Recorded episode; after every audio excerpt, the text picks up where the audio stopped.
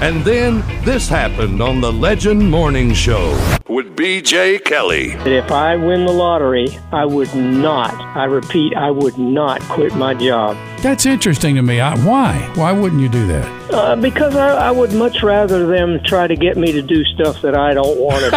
and see how that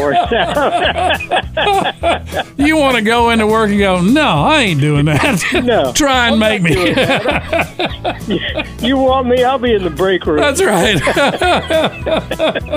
You're going to know he wins the lottery when he comes in and does nothing. yeah, yeah, that's right. That's exactly right. Come in late, you know, leave early, take long lunches, all that cool stuff that everybody else does. well, if that's the case, there must be a whole bunch of people around here that won the lottery. Seems like it, doesn't it? The Legend Morning Show with BJ Kelly on 96.9 The Legend.